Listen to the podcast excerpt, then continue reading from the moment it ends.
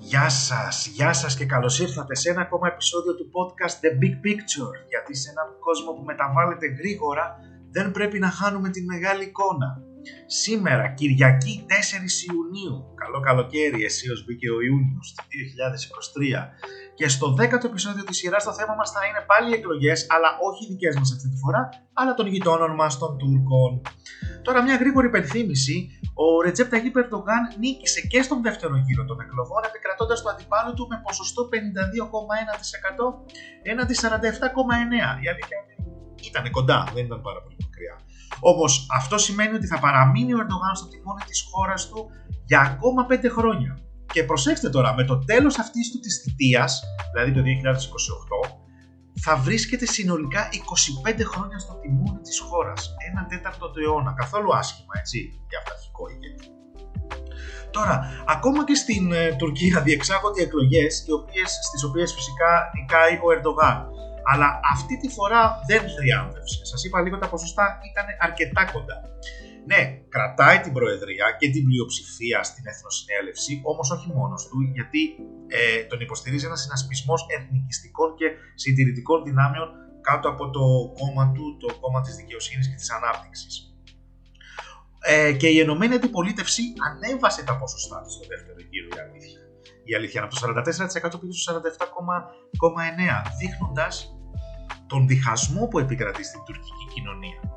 Και είναι αλήθεια, όπως διάβασα, ότι για πρώτη φορά η αντιπολίτευση έχει τόσο υψηλά ποσοστά σε, σε εκλογές στην Τουρκία κατά τη διάρκεια της παντοκρατορίας του, του Ερντογάν. Όμως και εκείνη θα πρέπει να παραμείνει ενωμένη με τις επόμενες εκλογές και ο δρόμος είναι πάρα πολύ μακρύς και δύσκολος για τα έξι κόμματα της Εθνικής Συμμαχίας, είτε μέχρι το 2024 είτε μέχρι το 2028. Αυτό είναι λίγο αστείο τώρα, γιατί όταν έγραφα το επεισόδιο η αντιπολίτευση ήταν ακόμα ενωμένη. Σήμερα δεν είναι ενωμένη, έχουν διασπαστεί ήδη. Οπότε δεν θα κατέβουν μαζί τα έξι κόμματα, δεν θα συνεχιστεί αυτή η εθνική συμμαχία. Τώρα, να επικεντρωθούμε λίγο στον Τούρκο πρόεδρο, τον Ρετζέπ Ταγί Περντογάν εγώ θα έλεγα ότι άντεξε, άντεξε μια χαρά τη πιέσεις τόσο από το εσωτερικό αλλά κυρίως από το εξωτερικό. Τώρα βλέπετε ότι η Δύση είχε ταχθεί ξεκάθαρα εναντίον του, προεξοφλώντας μάλιστα πως η εποχή του είχε περάσει, ανεπιστρεπτή κιόλας, και η ήττα του ήταν σχεδόν βέβαιη. Τώρα, τι διάβασα το προηγούμενο διάστημα, διάφορα άρθρα, ε, όπως τον Economist ας πούμε, και σε άλλα έγκυρα δυτικά μέσα, στα οποία ήταν εξαιρετικά, τα οποία ήταν εξαιρετικά επιθετικά εναντίον του και φιλικά προς τον Κιλιτζάρογλου, τον ηγέτη της αντιπολίτευσης. Τώρα, προφανέστατα η Δύση βιάστηκε να δείξει τη στήριξή της και προφανώς απέτυχε να ξανά να διαβάσει ορθά την κατάσταση στο εσωτερικό της Τουρκίας. Τώρα στον αντίποδα της Δύσης, Ρωσία, Κίνα και γενικά το αντιδυτικό μπλοκ νομίζω ότι πανηγυρίζει για την ε, επανεκλογή του Ερντογάν και μαζί σε αυτό, όχι στον αντιδυτικό μπλοκ, αλλά στους πανηγυρισμούς θα εντάξω και την Ελλάδα για το οποίο θα μιλήσουμε λίγο παρακάτω, πιο αναλυτικά. Τώρα, ο νικητής Ερντογάν έχει την πρωτοβουλία των κινήσεων, ειδικά στο εσωτερικό, αφού βασίζεται στον κρατικό μηχανισμό εκείνο που ο ίδιος έχει δημιουργήσει και του είναι πιστός, ειδικά μετά το πραξικόπημα εντό ή εκτός εισαγωγικών του 2016, η κρατική μηχανή είναι απόλυτα δική συμπεριλαμβανομένου του στρατού, έτσι. Τώρα, όλοι, και μιλάω ειλικρινά όλοι, περιμένουν τις κινήσεις του Τούρκου Προέδρου. Θα συνεχίσει την ακραία επιθετική και αναθεωρητική πολιτική έναντι των γειτόνων του και ειδικά της Ελλάδας, ή θα επιλέξει έναν άλλο δρόμο, τον δρόμο της μετριοπάθειας και των συμβιβασμών, προκειμένου να κρατήσει μια, τη χώρα του όρθια μέσω πολλών προβλημάτων και ειδικά όσον αφορά την οικονομία; Πόλωση ή τακτικισμός, αναδίπλωση ή κολοτούμα, όπως θέλετε πείτε το. Τώρα τα τεστ που έχει μπροστά του είναι πολλά και κρίσιμα. Με πρώτο χρονικά τον Ιούλιο, αυτόν τον Ιούλιο έρχομαι τη Σύνοδο Κορυφής του ΝΑΤΟ στη Λιθουανία, στο Βίλνιους, στην οποία θα πρέπει να αποδεχτεί την είσοδο της Σουηδίας στη συμμαχία. Και ας βάλω ένα τεράστιο ερωτηματικό εδώ. Θα το πράξει. Ε, και ειδικά από τη στιγμή που ο Αμερικάνος πρόεδρος του προσφέρει F-16 ω αντάλλαγμα. Θα το πράξει αυτό το πράγμα. Θα δούμε. Αυτό δεν σημαίνει ότι θα τα πάρει. Να κάνουμε μια διευκρίνηση εδώ, έτσι. Ότι ο Αμερικάνος πρόεδρος παζαρεύει τα F-16 με αντάλλαγμα την υπογραφή της Τουρκίας για να μπει η Σουηδία στο ΝΑΤΟ δεν σημαίνει ότι θα τα πάρει. Γιατί τα F-16 θα πρέπει να περάσουν πρώτα από το Κογκρέσο. Και στο Κογκρέσο ξέρετε ποιος είναι και ξέρετε ποιοι είναι και τι άποψη έχουν για την Τουρκία. Κλείνω την παρένθεση αυτή. Τώρα το 2023 θα είναι σημαντική χρονιά για τη χώρα, αφού θα συμπληρωθούν τον Ιούλιο 100 χρόνια από τη συνθήκη της Λοζάνης και τον Οκτώβριο 100 χρόνια από την ίδρυση της τουρκικής δημοκρατίας και εκεί περιμένετε τον Οκτώβριο show, διάφορα show με τον πυρηνικό σταθμό στο Ακουγιού, με το Ανατολού, το ελικοπτεροφόρο, την αυαρχίδα του τουρκικού ναυτικού και ό,τι άλλο διαθέτουν για να πείσουν τον κόσμο, τους γείτονες και τον πληθυσμό τον ίδιο ότι ο αιώνας αυτός θα είναι ο αιώνας της Τουρκίας. Η Τουρκία είναι μια πάρα πολύ μεγάλη δύναμη που αποφασίζει μόνη της για το μέλλον και ξέρετε, μπλα μπλα μπλα. Τώρα, στις ελληνοτουρκικές σχέσεις, να υπενθυμίσω πως υπάρχει μορατόριο μέχρι το τέλος του καλοκαιριού. Εντός εισαγωγικών. Πώς θα κινηθεί η Τουρκία, πώς θα κινηθεί τώρα η Τουρκία, πώς θα κινηθεί μετά η Τουρκία, εφόσον το τηρήσει βέβαια, κάτι για το οποίο πάρα πολύ αμφιβάλλω και ήδη έχουμε τα πρώτα δείγματα που δεν είναι καθόλου καλά.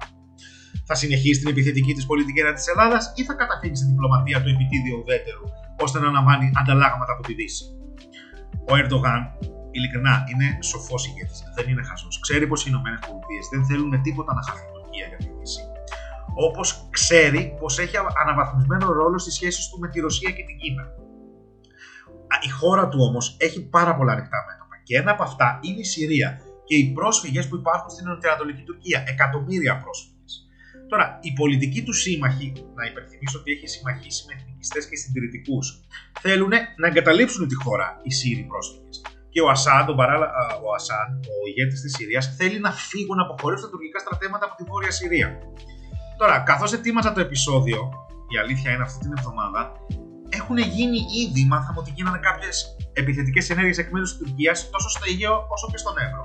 Η πρώτη ήταν η έκδοση Νοτάμ στο κεντρικό Αιγαίο, ε, είναι προς ναυτιλωμένους, ε, για, την, ε, για τη διεξαγωγή τουρκικών ναυτικών αεροναυτικών ασκήσεων στην καρδιά του Αιγαίου. Και το δεύτερο ήταν η προώθηση από την τουρκική χωροφυλακή 138 λαθρομεταναστών στα σύνορα με, τη, με την Ελλάδα, στον Εύρο, στο ποτάμι. Τώρα, με αυτές οι κινήσεις η Τουρκία απαντάει ουσιαστικά στα παραπάνω ερωτήματα. Τι θα επιλέξει να κάνει. Αν θυμάστε, σας ρώτησα πριν. Και ίσως γρηγορότερα από ό,τι θα περίμενε κάποιος. Δηλαδή, θα περιμέναμε και λίγο ακόμα να διατηρηθεί αυτό το κλίμα. Αλλά φαίνεται ότι οι Τούρκοι δεν χάνουν χρόνο. Τώρα, η επαναφορά της έντασης, εγώ θεωρώ, θα είναι η νέα μας πραγματικότητα. Και μην πέσετε από τα σύννεφα. Ειλικρινά, μην πέσετε από τα σύννεφα έχω πει και έχουν σχολιάσει πάρα πολλοί άλλοι αναλυτές των διεθνών θεμάτων πως η ύφεση ήταν τεχνητή. Και έχω αναφέρει σε προγενέστερο επεισόδιο, στο τέταρτο αν δεν κάνω λάθος της σειράς, ακούστε το, νομίζω ότι αξίζει τον κόπο, πως δεν πρέπει να χάνουμε τη μεγάλη εικόνα στα ελαιοτουρκικά. Και τι σημαίνει μεγάλη εικόνα; Η παγιωμένη ε, αντίληψη και τα παγιωμένα χαρακτηριστικά που οδηγούν σε ανταγωνισμό την Ελλάδα με την Τουρκία. Και εκεί απέδειξα ότι η ύφεση αυτή ήταν τεχνητή δεν ήταν πραγματική και δεν θα διαρκούσε κιόλας. Γιατί η Τουρκία δεν έχει παραιτηθεί από τις επεκτατικέ της βλέψεις έναντι της Ελλάδας. Κάθε άλλο. Τώρα, αφήστε και για λίγο τα μεγάλα λόγια που ακούτε από διάφορους Τούρκους αξιωματούχους, από τον Ερντογάν και από τους άλλους. Που αναπαράγουν η αλήθεια είναι με ζήλο μερικές φορές ορισμένα ελληνικά μέσα μαζικής ενημέρωσης για την πανίσχυρη δίθεν Τουρκία. Τώρα, η εικόνα της χώρας ειλικρινά πάει από το κακό στο χειρότερο. Και αυτή την καυτή πατάτα θα κληθεί να διαχειριστεί ο Ερντογάν. Προσέξτε το αυτό. Η, Τουρκία, η οικονομία της Τουρκίας δεν πάει πάρα πολύ καλά. Αλλά κρατήστε και κάτι ακόμα. Μια ανάγνωση των τουρκικών εκλογών. Οι Τούρκοι αποφάσισαν να ρισκάρουν στην οικονομία και γενικά στην καθημερινότητά τους για μια μεγάλη Τουρκία. Αυτό τους υποσχέθηκε πρακτικά ο Ερντογάν. Αφήστε τον πληθωρισμό, δεν πειράζει. Α ανέβει, αρκεί να γίνουμε μεγάλη και ανεξάρτητη δύναμη.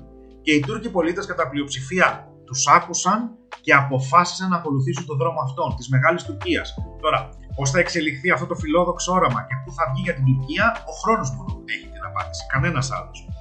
Τώρα, σε κάθε περίπτωση, και το έχω ξανασχολιάσει αυτό, αναμένω ανανεωμένη την τουρκική επιθετικότητα έναντι της Ελλάδας στο προσεχές διάστημα και ήδη, όπως σας προανέφερα, έχουμε δείγματα γραφής στην Τουρκία έχουν αποφασίσει οι ηγέτες της, ο Ερντογάν δηλαδή, να αναβαθμιστούν σε περιφερειακή δύναμη, η οποία θα εξυπηρετεί μόνο το δικό της συμφέρον.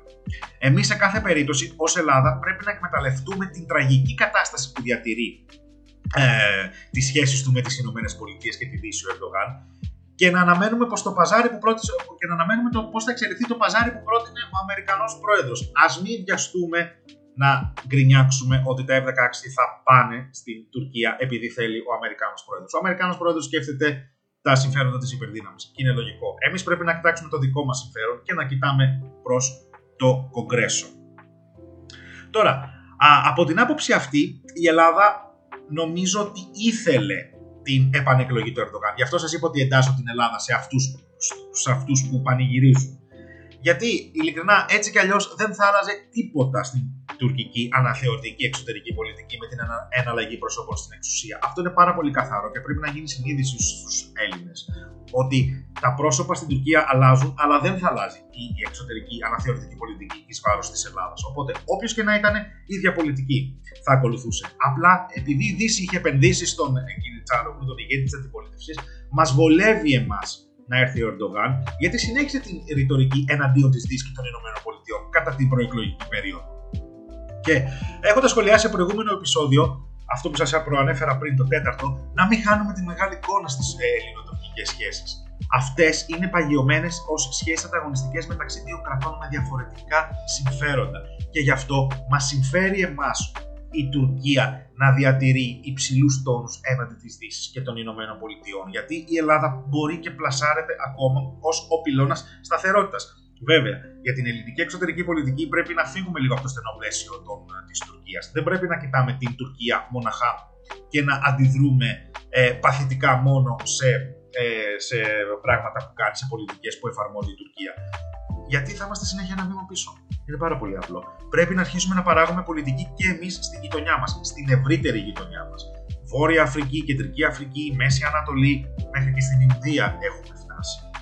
Με τη συνεργασία Ελλάδας και Ινδίας. Και αυτό είναι πάρα πολύ σοφή κίνηση. Βαλκάνια, Δυτική Ευρώπη, τα ελληνικά συμφέροντα, η ελληνική ασφάλεια ξεκινάει πάρα πολύ μακριά από την Ελλάδα. Και αυτό πρέπει να γίνει μια πεποίθηση. Η Τουρκία δεν πρόκειται να αλλάξει την εξωτερική πολιτική εναντίον μας. Θα συνεχίσει στο ίδιο μήκος κύματος και θα συνεχίσει τις προκλήσεις. Και εγώ προσωπικά, αν θέλετε τη γνώμη μου, αναμένω εντονότερες προκλήσεις από τους Τούρκους. Όχι να ηρεμήσουν. Αυτό ήταν τεχνητή, η τεχνητή φύση μέχρι να γίνουν οι εκλογές. Οι Τούρκοι δεν θα σεβαστούν ούτε τις δικές μας δεύτερες εκλογές. Μπορεί να κλιμακώσουν την ένταση τώρα αυτό το μήνα. Αδιαφορώντας για τις δεύτερες ελληνικές εκλογές. Αντίθετα, του συμφέρει γιατί η Ελλάδα βρίσκεται σε μια κατάσταση μεταβατική που έχουμε υπηρεσιακή κυβέρνηση. Αυτοί είναι οι Τούρκοι αυτοί ήταν πάντα, αυτοί θα είναι. Με αυτούς έχουμε να κάνουμε. Α το βάλουμε καλά το κεφάλι, στο κεφάλι μας. Αλλά ας σηκώσουμε τα μάτια, όχι λοξοκοιτάζοντα, ας σηκώσουμε τα μάτια και πέρα από την Τουρκία. Η Ελλάδα έχει μια μοναδική ευκαιρία αυτή τη στιγμή που της έχει προσφέρει η Δύση να μπει στο παιχνίδι. Δεν κερδίζεις το παιχνίδι αν δεν συμμετέχεις σε αυτό. Και η Ελλάδα δεν είμαι σίγουρος ότι το έχει καταλάβει ότι συμμετέχει στο παιχνίδι.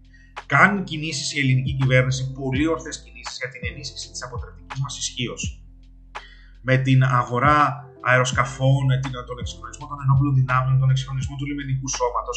Τα χρειαζόμαστε όλα αυτά.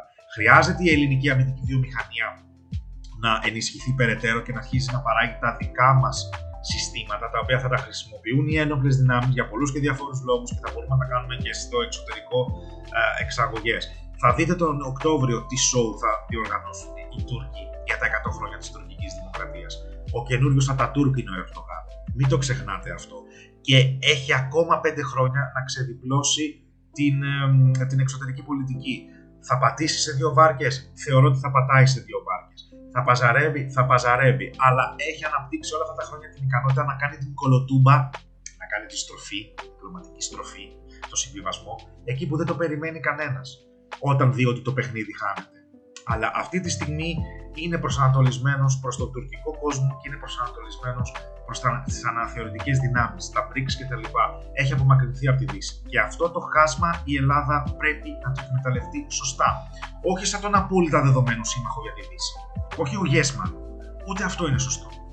Δεν λέω να φτάσουμε σε σημεία α, α, α, να είμαστε απρόβλεπτοι. Δεν εννοώ αυτό. Αλλά δεν είναι και απόλυτα ορθό, κατά την ταπεινή μου γνώμη, να είμαστε ο απόλυτα προβλέψιμος σύμμαχος. Και η Ελλάδα επιτέλους θα πρέπει να ζητάει ανταλλάγματα. Η Ελλάδα θα πρέπει να ζητάει ανταλλάγματα. Είναι ο πυλώνας σταθερότητας στην περιοχή, σε μια δύσκολη περιοχή. Εν μέσω της ρωσικής, ε, του, ρωσικού, του ρωσο-ουκρανικού πολέμου, που είναι πάρα πολύ κρίσιμο για την ασφάλεια της Ευρώπης και γενικά της Δύσης. Και αυτό πρέπει να το αντιληφθούν οι Αμερικανοί και οι σύμμαχοί μας. Ότι η Ελλάδα είναι ένας πυλώνας σταθερότητας και πρέπει να εξυγχρονίσουμε πάση στη θυσία της ένοπλε δυνάμει μας ορθολογικά. Ορθολογικά. Για να έχουμε παρουσία παντού όχι να είμαστε οι παθητικοί δέκτες της τουρκικής πολιτικής και να μένουμε ένα, δύο, τρία, πέντε, δέκα βήματα πίσω. Πρέπει να αρχίσουμε να παράγουμε πολιτική. Και αυτά είναι που ήθελα να σχολιάσω στο σημερινό επεισόδιο. Δεν θέλω να σας κουράσω άλλο, γιατί έτσι κι αλλιώς θα μιλάμε συχνά πυκνά για την Τουρκία και γι' αυτό το πράγμα να είστε βέβαιοι στο εγγύς μέλλον. Οπότε, ε, να συνοψίσουμε. Έχουμε Ερντογάν για ακόμα 5 χρόνια και θα ήθελα ειλικρινά να μου γράψετε στα σχόλια το κατά πόσο περιμένατε ή όχι την επανεκλογή του. Γιατί η αλήθεια είναι πως είχε καλλιεργηθεί και στην Ελλάδα ένα κλίμα πως ουσιαστικά ο Ερντογάν είχε τελειώσει πολιτικά. Αλλά και το πώς πιστεύετε ότι θα εξελιχθούν οι ελληνοτουρκικές σχέσεις στο, στο εγγύ μέλλον. Εντάξει, δεν νομίζω να πάρετε μόνο από μένα. Εγώ δεν είμαι ιδιαίτερα αισιόδοξος γιατί μου αρέσει να τα βλέπω τα πράγματα ρεαλιστικά. Και εδώ θα τελειώσω. Ήμουν ο Θέμης και θα τα πούμε πάλι την επόμενη εβδομάδα. Μην ξεχνάς, αν σου αρέσει η σειρά των επεισοδίων αυτή και σε ενδιαφέρουν γενικότερα οι διεθνείς εξελίξεις, κάνε ένα follow το podcast στο Instagram. Είναι The Big Picture Podcast με κάτω παύλες ανάμεσα στις λέξεις. Και επίσης μπορείς να μας ακούσεις σε οποιαδήποτε πλατφόρμα podcast, Spotify, οπουδήποτε, και να μας υποστηρίξεις είτε στην υπέσιμη στο σελίδα μας, είτε στο Patreon, The Big Picture Podcast. Κάθε υποστήριξη είναι καλή. Σας ευχαριστώ πάρα πολύ. Ερντογάν για άλλα πέντε χρόνια και να δούμε εμείς τι θα κάνουμε στον επόμενο μήνα. Γιατί πρέπει και εμείς να ολοκληρώσουμε τη διαδικασία των εκλογών, να δούμε πώς θα σχηματιστεί η επόμενη Βουλή για να προχωρήσουμε στην επόμενη μέρα. Ο κόσμος μας αλλάζει ραγδαία και δεν θα μας περιμένει. Η Ελλάδα είναι επιτέλους στο παιχνίδι, αρκεί να το αντιληφθούμε και εμείς και αυτοί που μας κυβερνάνε. Να είστε όλοι καλά, καλό σας βράδυ, ραντεβού την επόμενη εβδομάδα. Γεια σας.